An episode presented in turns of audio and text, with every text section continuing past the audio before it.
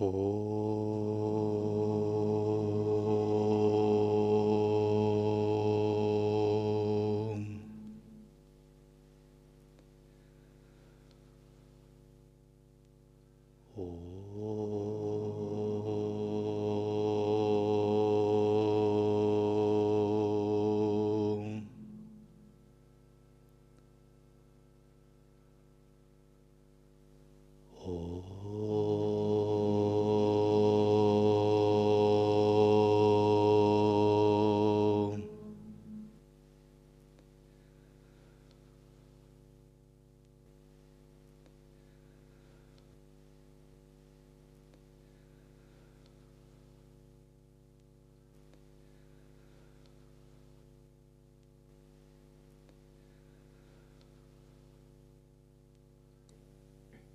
Итак, на прошлой лекции мы говорили о том, что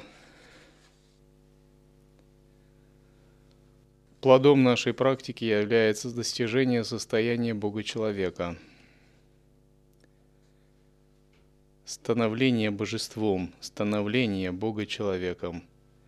И мы здесь находимся именно для этого.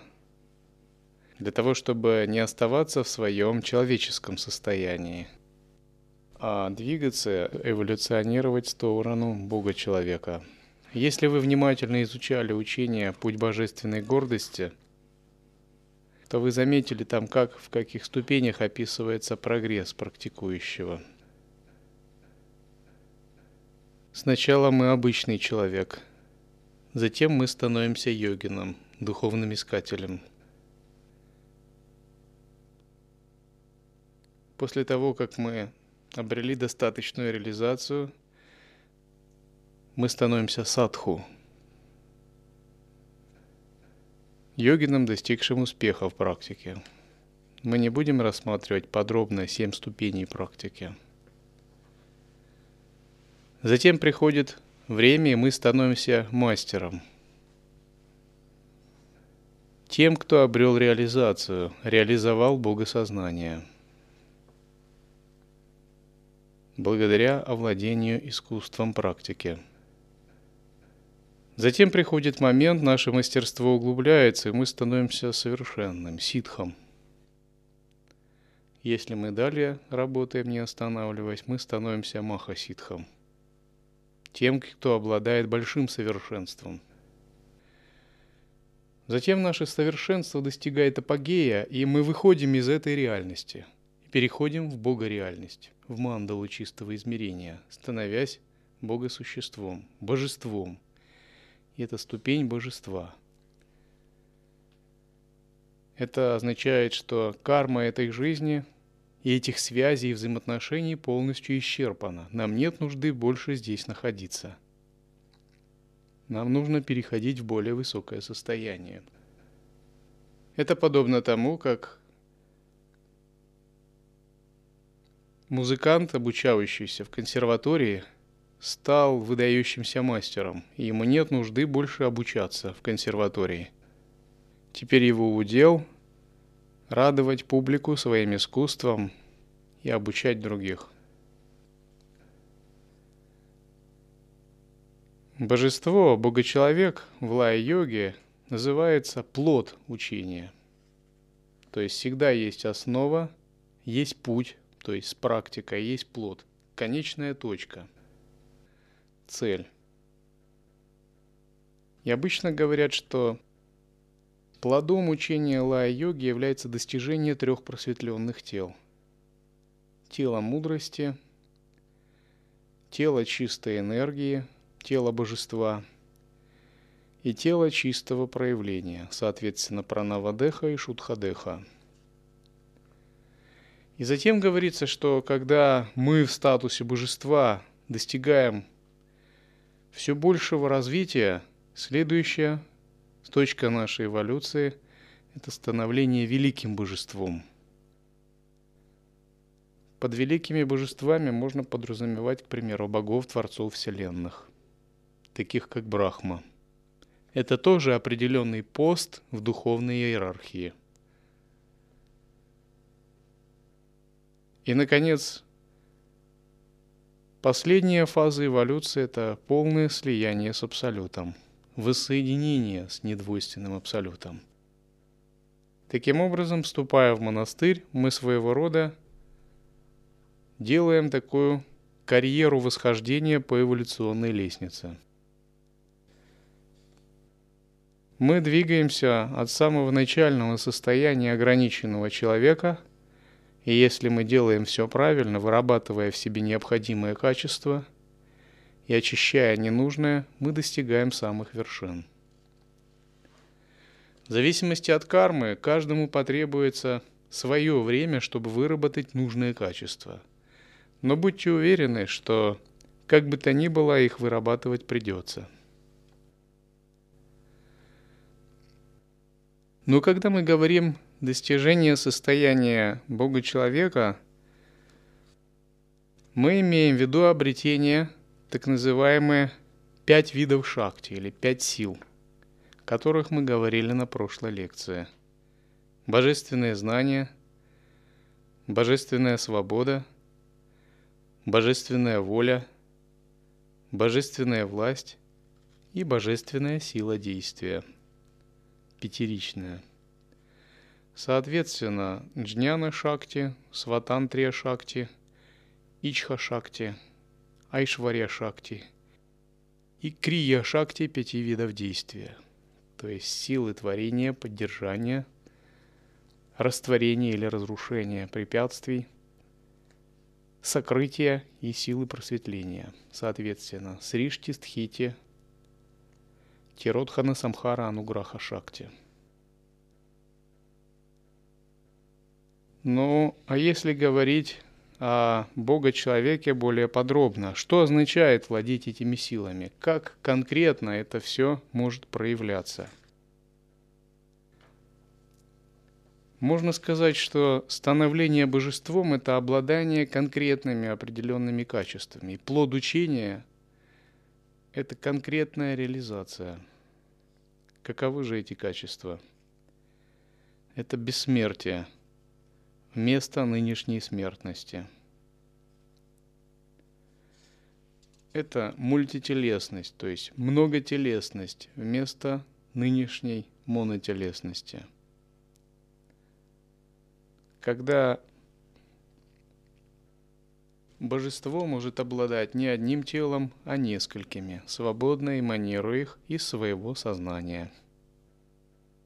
Создавая сколь угодно магических дублеров своего «я», посылая их в различные страны. Следующее качество – жизнь в мультиреальности.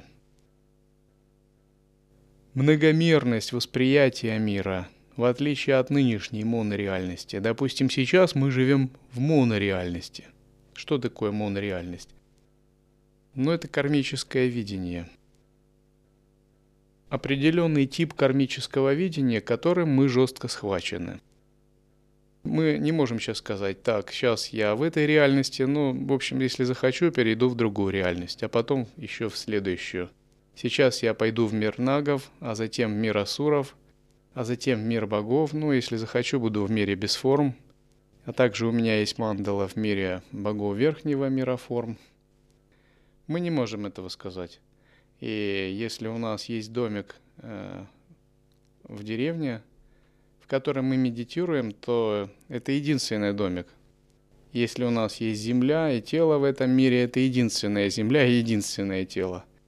И нравится нам или нет, в общем, законы природы и кармической обусловленности нас не особо спрашивают. Это монореальность, конкретное кармическое видение, из которого мы никуда не можем двинуться.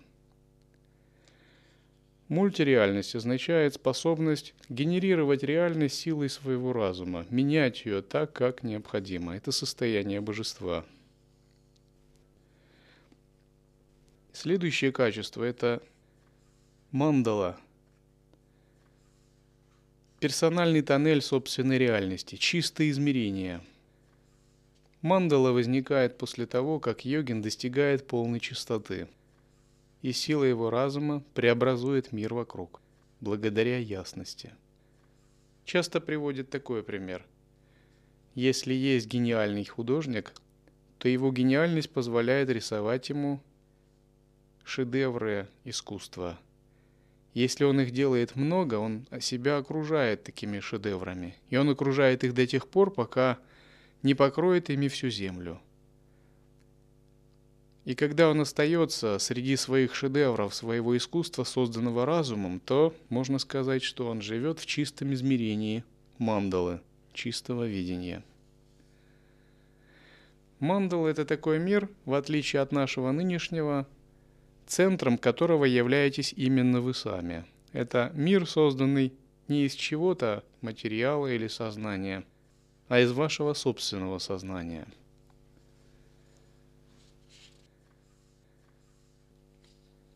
Следующее качество – персональная история вместо вписанности в коллективную историю. Карма, всеобщее кармическое видение, сансара – это и есть коллективная история. Выход из сансары – это выход из коллективной истории. Персональная история означает, что история закончилась. История наций, цивилизаций, культур, религий и прочего – и вы являетесь сами теперь управителем, оператором собственной истории. И вы только один и существуете, и нет другой истории, кроме как про вас. Вся история, все причинно-следственные события и ряды, которые разворачиваются, касаются непосредственно вашего сознания. И вы теперь не пассивный участник каких-то событий, а вы находитесь в их центре, как Мандалишвар – Следующее качество – это управление реальностью. Силой воли вместо нынешней неуправляемой реальности. Допустим, нынешние причинно-следственные связи и событийные ряды разворачиваются так, что мы не очень-то можем ими управлять. Будущее неумолимо надвигается, и мы его можем только принимать и не очень можем контролировать. Внешние события происходят, причины порождают следствие. И наш уровень влияния на них сведен, ну, почти к нулю. Но состояние божества – это такое состояние, где реальность полностью управляема, и она управляема силой сознания, настолько, насколько это сознание развито. Наконец, следующее качество – это парасатарка логика – Парадоксальное интуитивное мышление вместо нынешнего концептуально обусловленного ума. И следующее качество – это пребывание в состоянии игры. Лилы. Много говорят, это лила, это лила, это у него лила такая. На самом деле, подлинная лила, она не присуща человеку, ну, в принципе – она может какими-то частями им восприниматься, но подлинная лила – это функция божества. И она полностью может быть реализована именно в состоянии божественности. Поскольку лилы человека или субъекта не бывает, лила всегда происходит от Бхагавана, от Всевышнего Источника. Это означает, что лила может быть реализована настолько, насколько человек исчез, насколько он стал пустым, и через него могут транслироваться энергии Всевышнего Источника.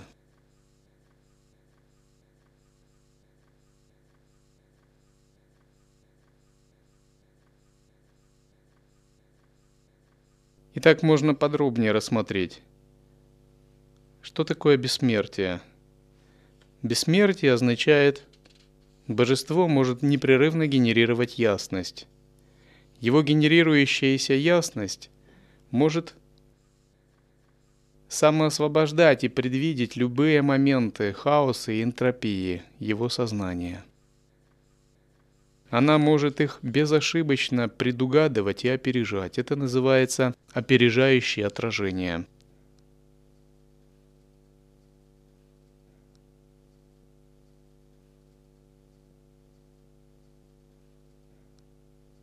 Мультителесность Махабхарате описаны боги, обладающие множеством тел. Когда бог хотел посетить какое-либо из миров, силой своего разума он создавал себе магический дубль, альтернативное тело, не выходя из своей мандалы. из своего дворца. Этот магический дубль мог действовать независимо от него. Это была его Авеша, или Авеша Аватара, часть его сознания, наделенная определенной полнотой качеств. Иногда такие аватары могут нести частичные энергии, а иногда они могут быть полными. Иногда они создаются с определенной целью, таких называют шакти Авеша Аватара, если они наделены большими полномочиями. Иногда они несут определенные качества, их называют юга-аватары. Это подобно тому, как если человек, обладающий большой властью, послал своего подчиненного и наделил его большими полномочиями, сказав «слушайте его так же, как меня». В Рамаяне описывается сражение принца Рамы с демоном Раваной. И когда они сражались, оба они использовали множество магических тел. Использование множества тел является нормой для богов, но является нонсенсом для людей. Все это называется ситхи-йоги иллюзорного тела. Йога иллюзорного тела проявляется на той стадии, когда присутствие укоренилось настолько, что может трансмутировать праны, энергии, и в основном связано с вишудха-чакрой, элементом пространства. Тот, кто сумел объединяться с элементом пространства и достиг в этом совершенства, обретает ситхи иллюзорного тела и начинает эманировать различные тела. Эти тела имеют тонкоматериальную природу, хотя их можно даже пощупать, и они могут быть видимы именно так, как обычные люди. Итак, что такое мультиреальность? Пребывание во множестве реальностей. Божество обладает способностью жить не в одной, а в нескольких видах реальностей, свободно перемещая по ним свое сознание. Такое божество является неподвижным «я есть центром», а реальности и события вращаются вокруг него, как планеты вокруг Солнца. Все зависит от его духовного уровня, от степени раскрытия в себе Всевышнего Источника. Такое божество может выбирать любое время для своей жизни, прошлое или будущее, режим хода времени – задавать ход истории в нужном направлении в своей реальности или создавать собственную альтернативную историю, менять причинно-следственные связи. Выбирать для жизни любой из миров, к примеру, любую Вселенную, галактику, уровень мерности, устанавливать параметры физических законов, констант своей реальности, окружающую разумную среду, которую он покровительствует – социальный строй, культурную, религиозную среду, эстетические нормы, мораль и этику. Все это божество устанавливает силой своего разума в своей мандале. Реальность для такого божества становится управляемой простым усилием воли.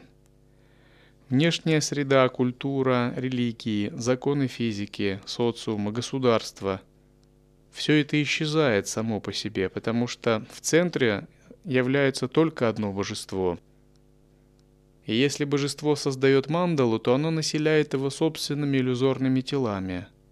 Ради продолжения лилы игры эти иллюзорные тела могут обладать определенной разумностью. И они также могут собираться в различные виды мандал. Но само это божество теперь задает направление этой мандале.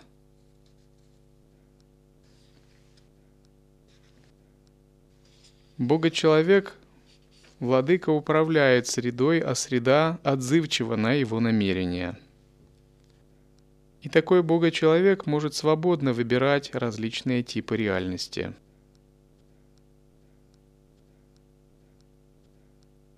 Реальность на этом уровне перестает быть коллективной, она становится субъективной. И вопрос, какая реальность предпочтительнее или какая реальность правильная, она отпадает. То есть правильная или предпочтительная та реальность, которую ты выбираешь.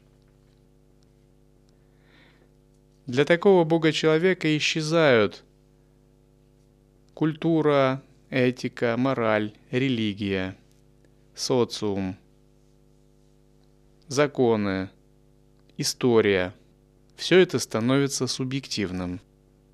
Он либо не творит их вовсе, либо творит в соответствии с предпочтениями собственной мандали чистого измерения. То есть как только йогин достигает состояния Бога-человека, для него все это становится прошлым.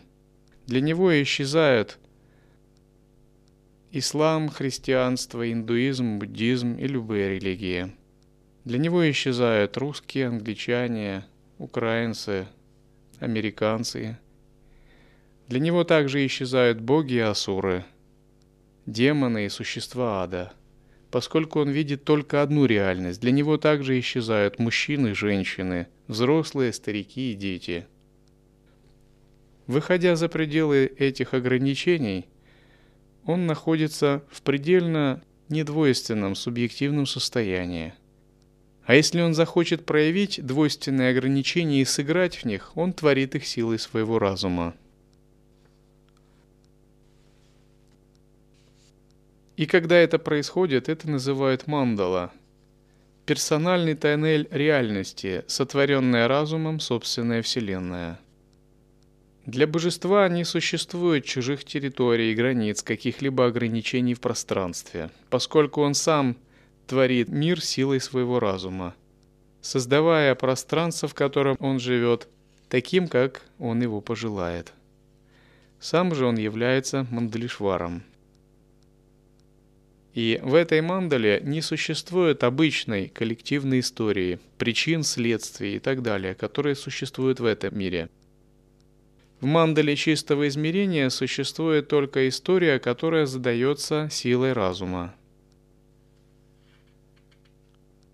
Коллективная история в состоянии недвойственности заканчивается. Другими словами, есть такая поговорка – не войду в нирвану до тех пор, пока все живые существа не достигнут освобождения.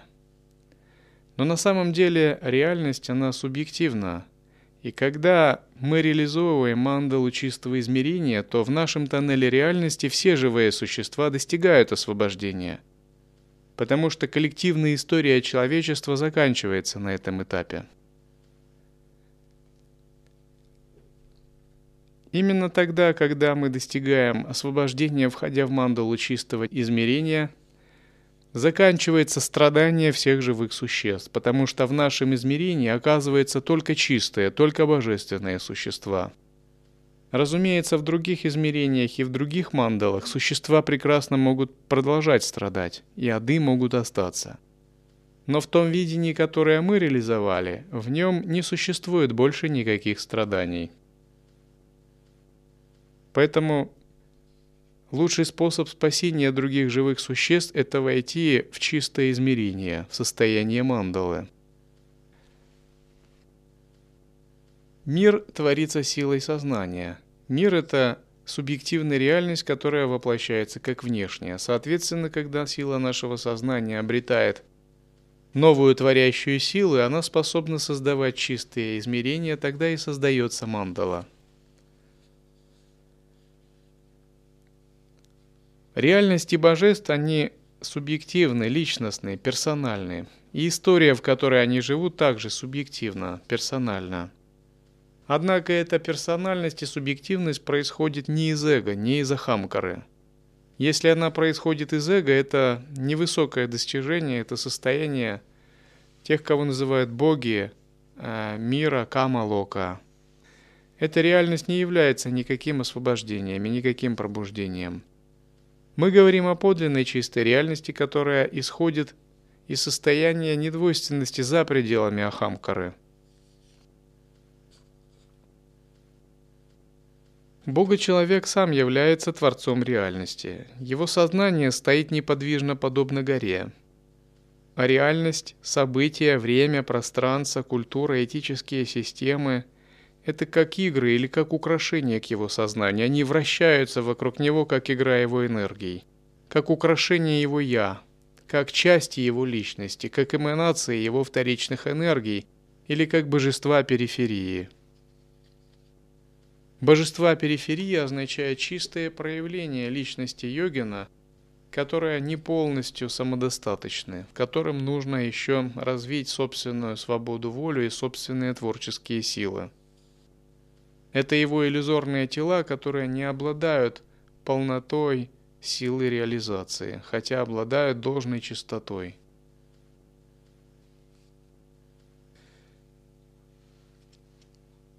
В этом состоянии сознание и среда полностью едины. Если сейчас сознание и среда нераздельны. Допустим, сознание – это одно, среда – это другое. А тело является своего рода посредником, интерфейсом между этим. Может наше сознание быть расширенным или чистым, а среда, она может быть совершенно ограниченной. Это и есть состояние двойственности. Состояние божества – Сознание, тело и среда – это одно и то же. Сознание бесконечно, и это проявляется в виде тела, которое способно эманировать бесконечное число иллюзорных двойников. Сознание бесконечно, тело бесконечно в проявлении, и среда бесконечно откликается на сознание. Допустим, свободно могут меняться параметры времени – Свободно могут открываться, закрываться различные вариативные тоннели реальности. Среда мгновенно отражает состояние сознания, ход мыслей человека и его волю.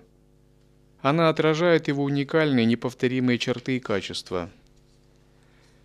Уникальные неповторимые черты и качества божества для него становятся очень важными. Они являются средствами его развития – Вначале уникальные неповторимые черты являются помехой. Тем, от чего нужно освобождаться, убирать. И первое время это то, что нужно убирать в сторону. До тех пор, пока внутренняя пустота и принцип созерцания не станет доминирующей. Ну, допустим, если вы практикуете и приходя в монастырь говорите, а у меня есть уникальная такая черта, я люблю там в 2 часа ночи петь песни, а потом я люблю спать до 12. Я такая неповторимая личность. То вам могут сказать, знаешь что, ты не подходишь нам, наверное. Мы здесь стараемся держаться общих принципов и свои уникальные черты ради каких-то коллективных э, методов, практики и гармонии игнорировать. И лучше ты научись игнорировать свои уникальные черты, потому что эта уникальность тебе может помешать просто.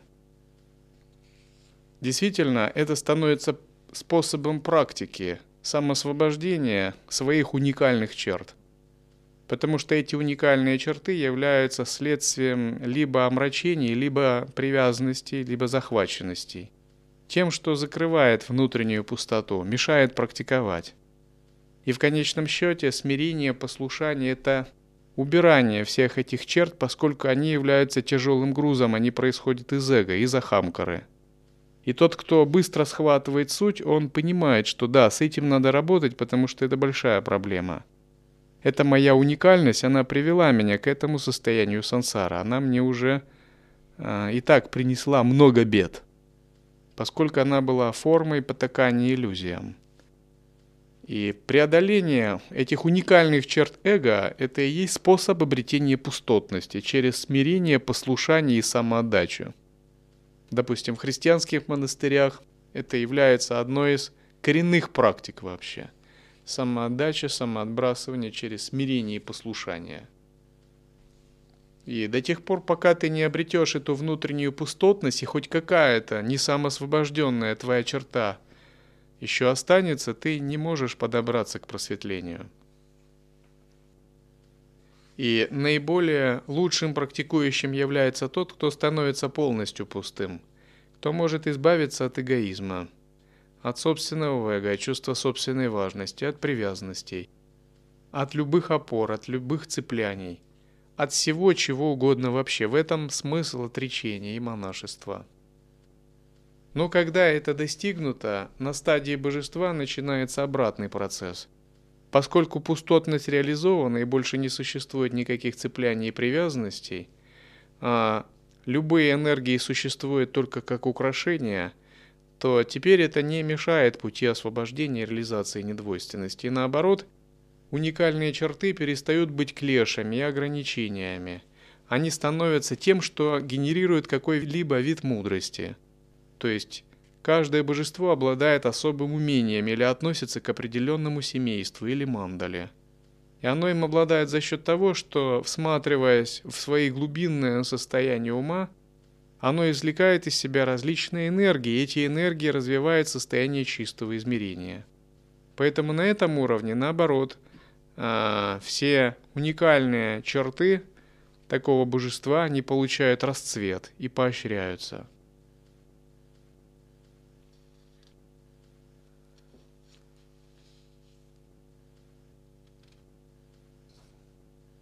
Можно сказать, в состоянии божества у каждого своя личная этика, своя философия, своя психология, своя персональная наука, своя персональная культура или религия. Так же, как у сейчас, у каждого есть свое мнение или вера. Вот у каждого человека есть собственное мнение или собственная вера.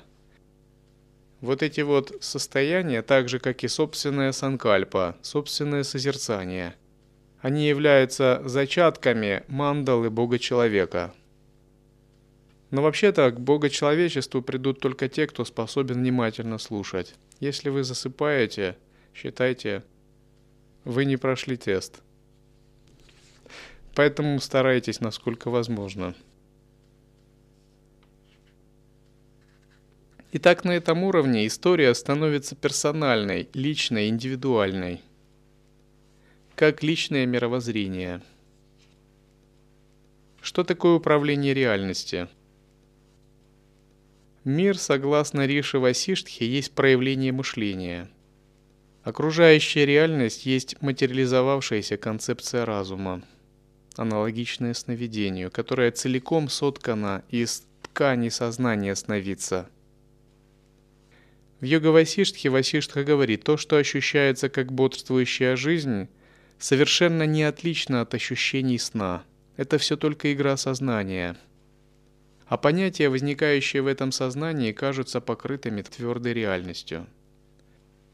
И он также говорит, что есть правило, согласно которому ты видишь все то, о чем думаешь долгое время.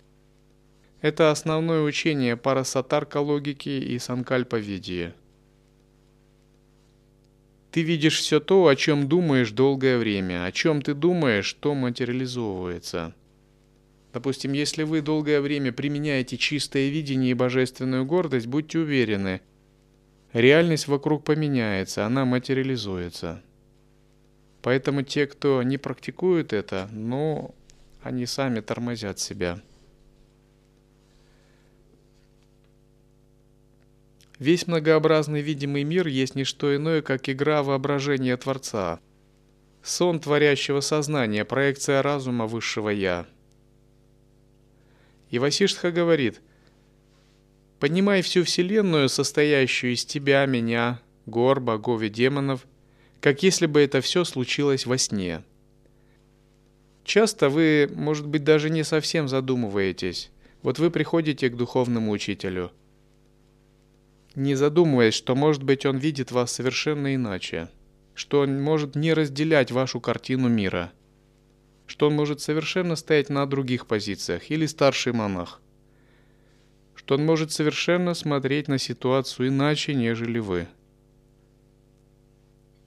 Или может не обязательно духовный учитель, а тот, кто просто ну, практикующий, кто обладает большим пониманием, чем вы – и одна и та же ситуация в его видении и в вашем видении могут быть разными. Итак, с точки зрения йога Васиштхи, Вселенная и весь мир окружающий мир – это всего лишь материализовавшаяся точка зрения. Это определенное видение реальности.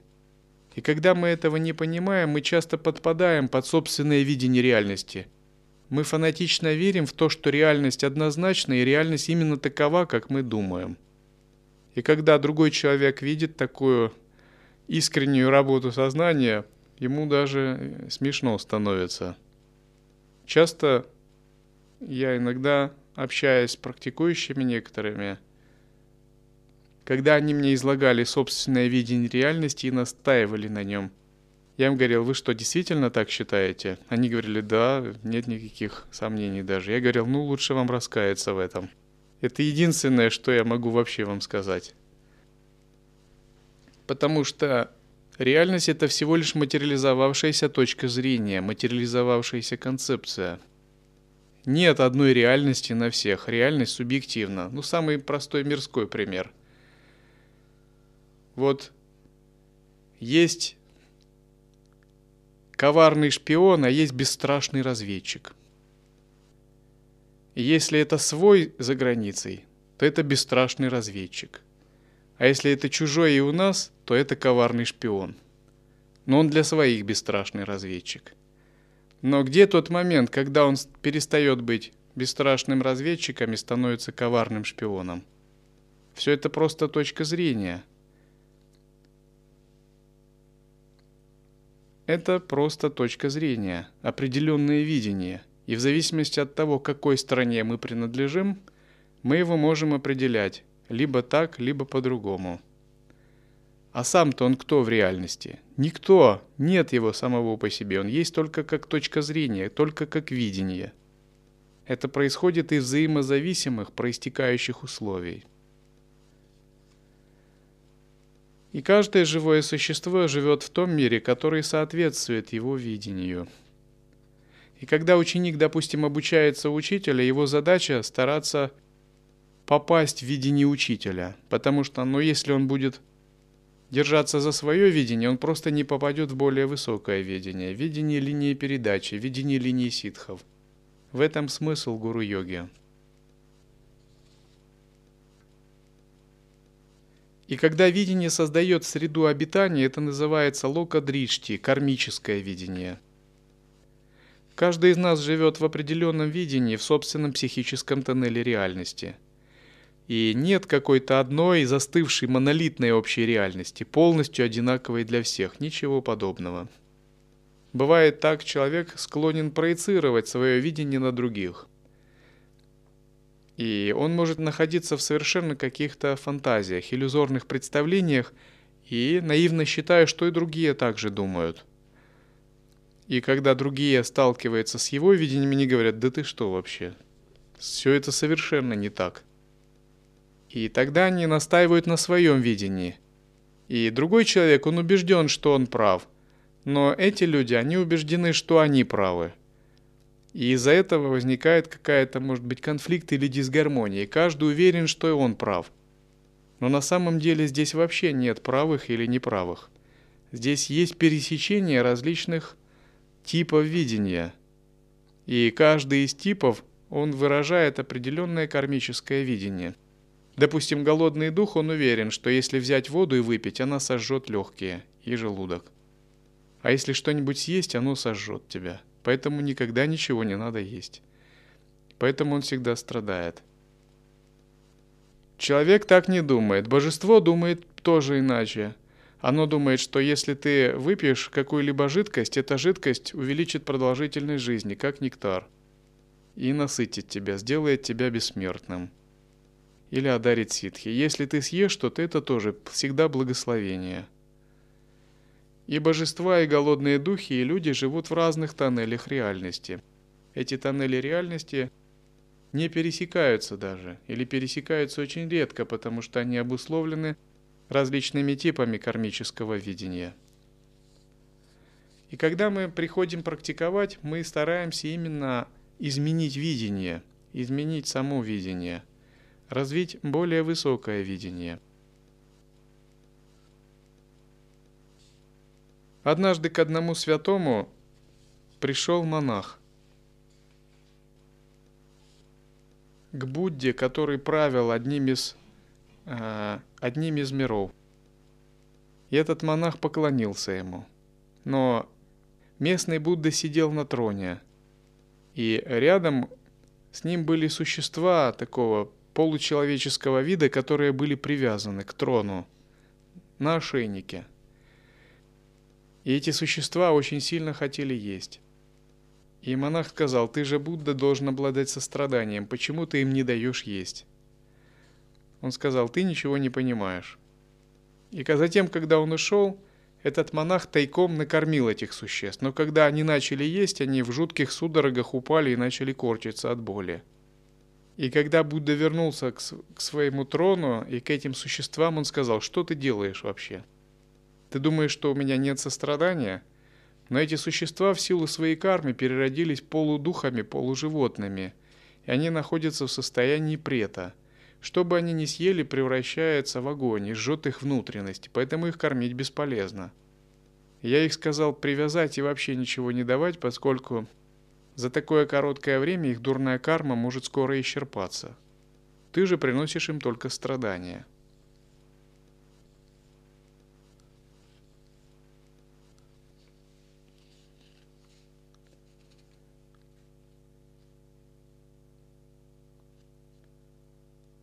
И когда ученик приходит обучаться, он прежде всего пытается выяснить кармическое видение или точку зрения святых, или линии передачи, или точку зрения э, философии учения, чтобы попасть в это самое видение.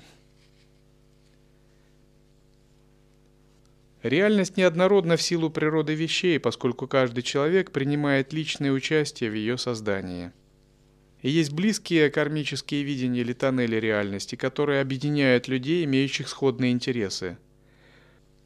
И они пересекаются и кажутся одинаковыми. Люди же с разным видением живут в различных, не пересекающихся кармических видениях. Васиштха говорит, каждый имеет свой собственный мир сновидения – мы сами создаем ту или иную реальность своими мыслями, если наши мысли обладают достаточной силой и однонаправленностью. Допустим, кто-то из вас может жить в прекрасном мире, в монашестве. У него прекрасная садхана, прекрасное служение, прекрасные взаимоотношения, прекрасное окружение, прекрасное состояние. Кто-то может иметь не очень. У него могут быть трудности в практике, трудности во взаимоотношениях, неудовлетворенность в служении и так далее. Все это создано разумом. Создано разумом вас самих. Единственный путь все это улучшить – это менять свой собственный разум.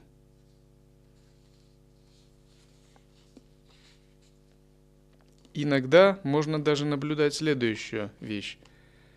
Даже если кто-то пытается улучшить внешнюю реальность силой своего разума, то этот человек, обладая ограничениями, все равно даже эту улучшенную реальность, он все равно ее умудряется как-то испортить, исказить. Потому что таково его видение. И он будет попадать в одни и те же ситуации, пока себя не поменяет.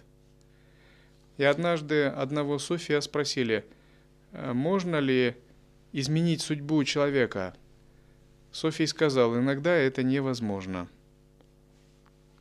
Ученики не поверили. Тогда он сказал, пойдемте сейчас посмотрим. И шел один нищий, известный нищий, который всегда просил деньги, пожертвования. Софий сказал взять небольшой мешочек с золотыми монетами и бросить в него под ногами, на дороге. И спрятаться и наблюдать, что будет. И этот нищий, который просил подаяние целый день и собрал несколько медиков, он прошел мимо мешочка на дороге, он даже его не заметил. Это было на мосту, он прошел через мост и не поднял его. И ученики были в замешательстве, поскольку трудно было не заметить этот мешочек. Когда они догнали этого нищего и спросили, перед тобой был мешочек с золотыми монетами, ты мог бы обеспечить себе жизнь на целый год, почему ты не поднял его? Он сказал, я даже не видел его. Я его не заметил.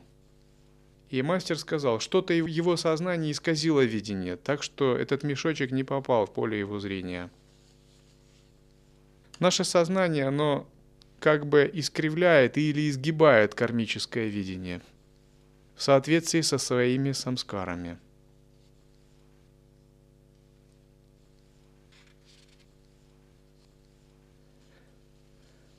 Если сознание наше обладает должной направленностью, то внешняя реальность может стать именно такой, какой мы ее задумаем.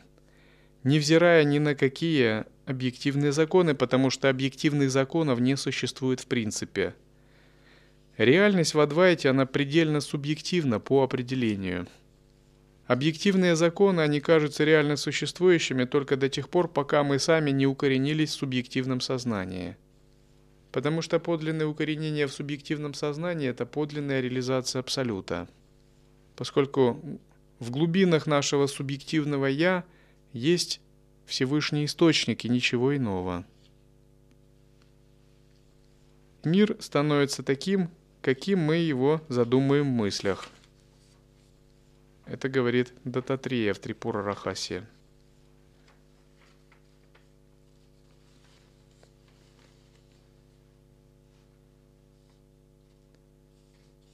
Становление божеством означает способность влиять на мир силой своего сознания, основываясь на парадоксальном интуитивном мышлении парасатарка логики. В каком случае можно реально влиять на мир силой своего сознания? В том случае, если ваше сознание может генерировать ясность, обладать творческими силами и творить мандалы. Другими словами, повлиять на мир, созданный Брахмой, вы не можете, поскольку Санкальпа Брахма и ваша санкальпа несоизмеримы. Но силой своего сознания вы можете создать альтернативный мир, в который перенести вес своей энергии. И этот альтернативный мир будет управляться именно вашей силой сознания, ничего и другой. Именно на этом построена йога иллюзорного тела и такие практики, как создание мандалы силой визуализации и создание иллюзорного тела. Создать мандалу чистое измерение силой сознания можно в том случае, если мы открыли драгоценный алмаз осознавания. Сначала мы не имеем его, и практикуя созерцание, когда-нибудь рано или поздно его открываем. Но открыть его это не означает конец всему. Это означает только самое начало. Это словно мы получили некую драгоценную жемчужину или некий драгоценный прибор – Затем, вращая этот алмаз осознавания, мы можем оперировать различными вселенскими энергиями. Шакти – это и есть ступень ситхи. И именно на этой стадии и возникает процесс создания мандалы чистого измерения.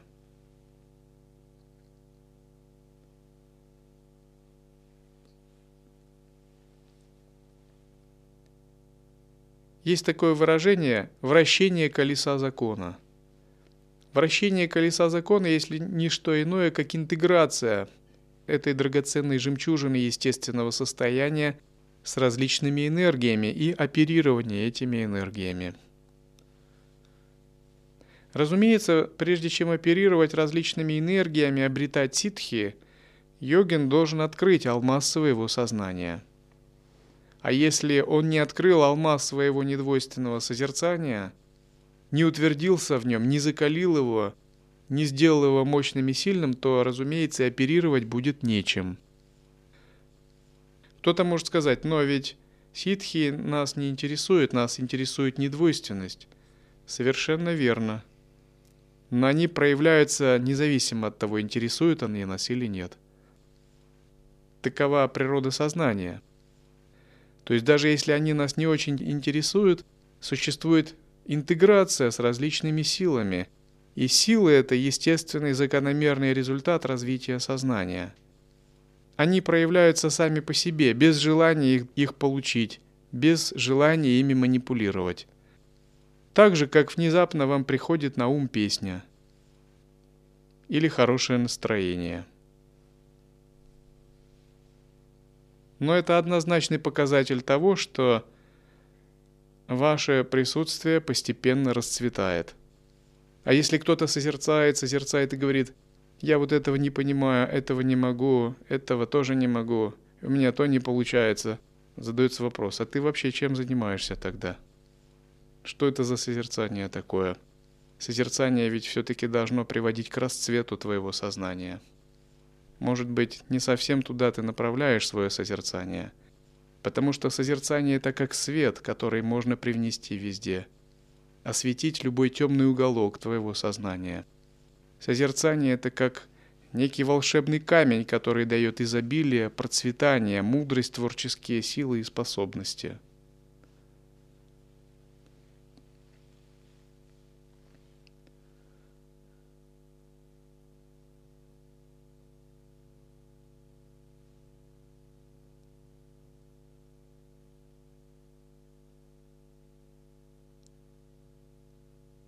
И, возможно, когда мы находимся в человеческом состоянии, для нас многие вещи выглядят запутанными.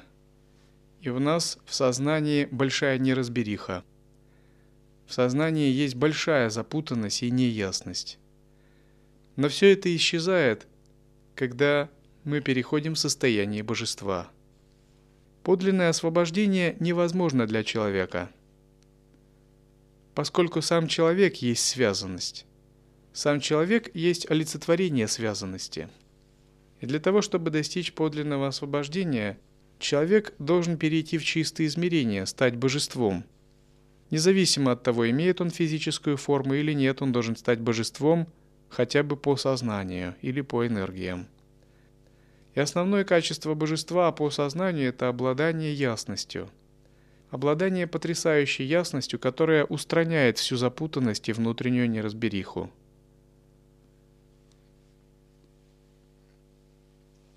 И то, что было запутано в состоянии человека, в состоянии божества проясняется и расцветает, становится благословением.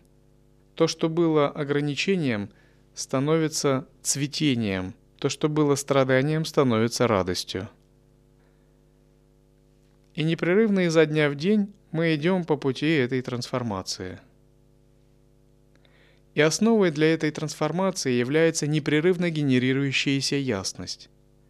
Генерирующаяся ясность – это свойство сознания, которое возникает в результате интеграции созерцательного присутствия с внешними энергиями, допустим, с мыслями, с действиями, с речью – Генерирующаяся ясность означает тонкая осознанность, которая привносится в любой аспект жизни в результате созерцательной практики. И когда генерирующаяся ясность соединяется с жизненными ситуациями, речью, мыслями, взаимоотношениями или действиями, она производит такой трансмутирующий эффект, словно магический жезл, коснувшись чего-то, превратил его в золото. Все превращается в чистое измерение, освещается. Откуда же возникает такая генерирующаяся ясность?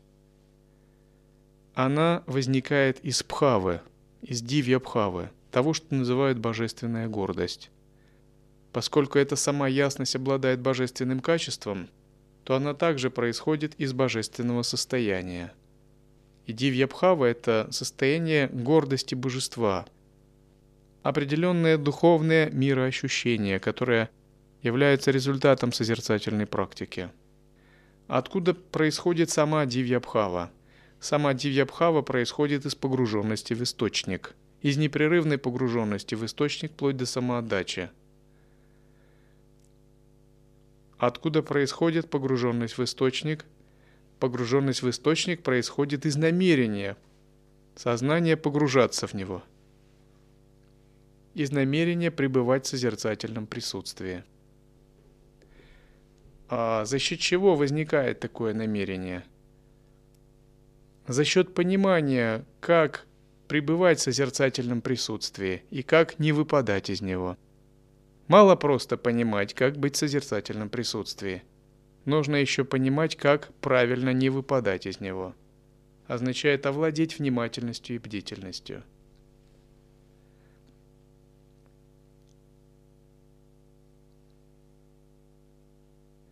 Чтобы мы желали быть в созерцательном присутствии, или чтобы мы пребывали в созерцательном присутствии, нам нужно это очень сильно желать. Поскольку если у нас нет большого желания в нем пребывать, то мы не будем прилагать усилия в практике. Ну, допустим, если человек не очень а, озабочен созерцательной практикой, для него не существует проблемы поддержания – и когда ему говоришь, ну ты как, работаешь с поддержанием? Он говорит, ну, в общем, в последний год, да, работал, а в этом году нет что-то. Ты думаешь, вот это да. Да как же так можно? Ведь это ж сердце самое главное. А если у человека есть проблематика поддержания и большое желание его поддерживать, то он обязательно с этим работает, и у него не происходит выпадания. Откуда появляется такое желание? Такое желание появляется, что без пребывания в соединении со Всевышним Источником все бессмысленно, все бесплодно, все фальшиво, лживо, неправильно, все ошибочно является заблуждением. И напротив, пребывание во Всевышнем Источнике является способом, путем реализации всего для всего в любых состояниях.